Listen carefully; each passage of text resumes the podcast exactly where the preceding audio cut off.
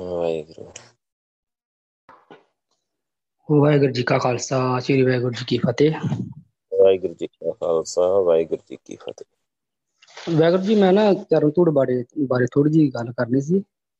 ਹਾਂਜੀ। ਇਹ ਵੈਸੇ ਤੁਹਾਨੂੰ ਪਤਾ ਵੀ ਮੇਰੇ ਨਾ ਦਰਦ ਬੜੀ ਹੁੰਦੀ ਪਿੱਛੇ ਮਤਲਬ ਬੈਕ ਸਾਈਡ ਆਪਣੀ ਡਿਸਕ ਪ੍ਰੋਬਲਮ ਜਦੋਂ ਸੰਗਤ 'ਚ ਬੈਠਾ ਨਹੀਂ ਜਾਂਦਾ ਹੁੰਦਾ। ਤੇ ਚਰਨ ਧੂੜ ਮੱਥੇ ਨੂੰ ਲਾ ਕੇ ਤੇ ਫਿਰ ਬੈਕ ਸਾਈਡ ਲਾਉਣੇ, ਸਾਰੀ ਸੰਗਤ ਦੇ ਜੋੜੇ ਤੇ ਮੰਨ ਲਓ ਵੀ ਹੁਣ 75% ਆਰਾਮ ਆ ਗਿਆ ਤੇ 25 ਕੁ ਰਹਿ ਗਿਆ ਤੇ ਵੀ ਸਾਰੀ ਸੰਗਤ ਅਰਦਾਸ ਕਰਦੇ ਵੀ ਜਿਹੜੀ ਵੀ ਦਰਦ ਆ ਇਹ ਵੀ ਹਟ ਜਾਵੇ ਹੁਣ। ਮਤਲਬ ਚਰਨ ਧੂੜ ਦੀ ਬਖਸ਼ਿਸ਼ ਕਿਉਂਕਿ ਮੈਂ ਇਲਾਜ ਬਹੁਤ ਜ਼ਿਆਦਾ ਕਰਵਾਇਆ ਸੀ 100 100 ਰੁਪਏ ਦੇ ਟੀਕੇ ਲੱਗਦੇ ਨੇ ਅੱਜ ਤੋਂ ਕੋਈ 4-5 ਸਾਲ ਪਹਿਲਾਂ। ਐਮਆਰਆਈ ਵੀ ਹੋਈ ਸੀ ਆਪਣੇ ਬੱਲੇ ਹਸਪੀਟਲ ਤੋਂ, ਉਹ ਆਂਦੇ ਵੀ ਤੇਰਾ ਆਪਰੇਸ਼ਨ ਹੋਣਾ ਵਾ। ਤੇ ਮੈਂ ਉਹਨਾਂ ਕੋਲ ਗਾਰੰਟੀ ਮੰਗੀ 10 ਸਾਲ ਦੀ ਵੀ ਤੁਸੀਂ ਮੇਰੀ ਗਾਰੰਟੀ ਲਿਖ ਕੇ ਦੇ ਦਿਓ ਜੇ ਤੁਸੀਂ ਮੇਰਾ ਆਪਰੇਸ਼ਨ ਕਰੋਗੇ। ਆਂਦੇ ਗਾਰੰਟੀ ਇੱਕ ਘੰਟੇ ਦੀ ਨਹੀਂ ਆਪਰੇਸ਼ਨ ਤੱਕ ਵੀ ਗਾਰੰਟੀ ਨਹੀਂ ਹੈਗੀ ਕੋਈ ਵੀ ਵੀ ਸਰੀਰ ਚੱਲੇ ਜਾਂ ਨਾ ਚੱਲੇ।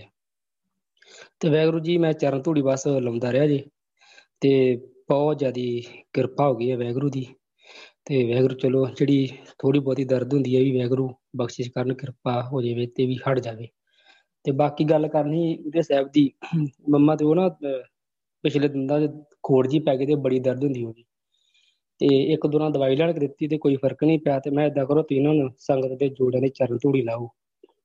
ਤੇ ਆਂਦੇ ਕਿੱਦਾਂ ਲਾਵਾਂ? ਮੈਂ ਕਿਹਾ ਵੀ ਉਂਗਲ ਲਾ ਕੇ ਜੋੜੇ ਨੂੰ ਤੇ ਪਿੱਛੇ ਲੈ ਜਾਓ। ਇਹਨਾਂ ਥੋੜੀ ਜਿਹੀ ਕਰਿਆ ਜੀ ਮੈਂ ਮੰਨ ਲਓ ਜਿੱਦਾਂ ਅਹ, ਹੋ ਹੀ ਜਾਂਦਾ ਵਾ।